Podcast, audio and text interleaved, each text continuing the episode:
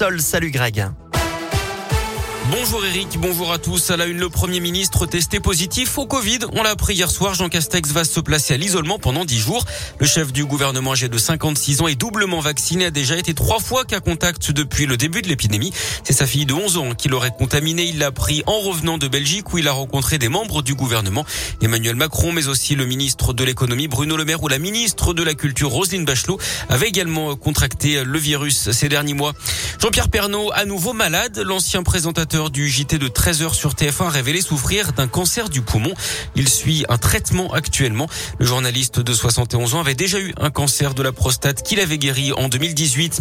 L'actu local, c'est aussi la suite des incidents entre Lyon et Marseille à Dessine dimanche soir. L'auteur présumé du jet de bouteille sur le Marseillais Dimitri Payet, qui avait entraîné l'arrêt du match, sera jugé aujourd'hui en comparution immédiate. Après le joueur de l'OM, le syndicat des joueurs pro, l'UNFP, a annoncé hier qu'il allait porter plainte contre lui. Une réunion a lieu aujourd'hui entre le ministre de l'Intérieur, celle des et les instances du foot français.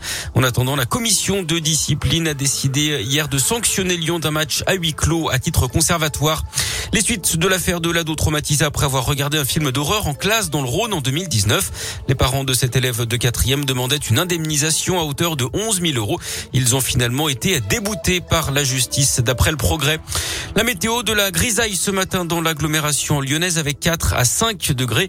Il y aura quelques éclaircies cet après-midi à Lyon, mais il ne fera pas plus que 7 degrés pour les maximales.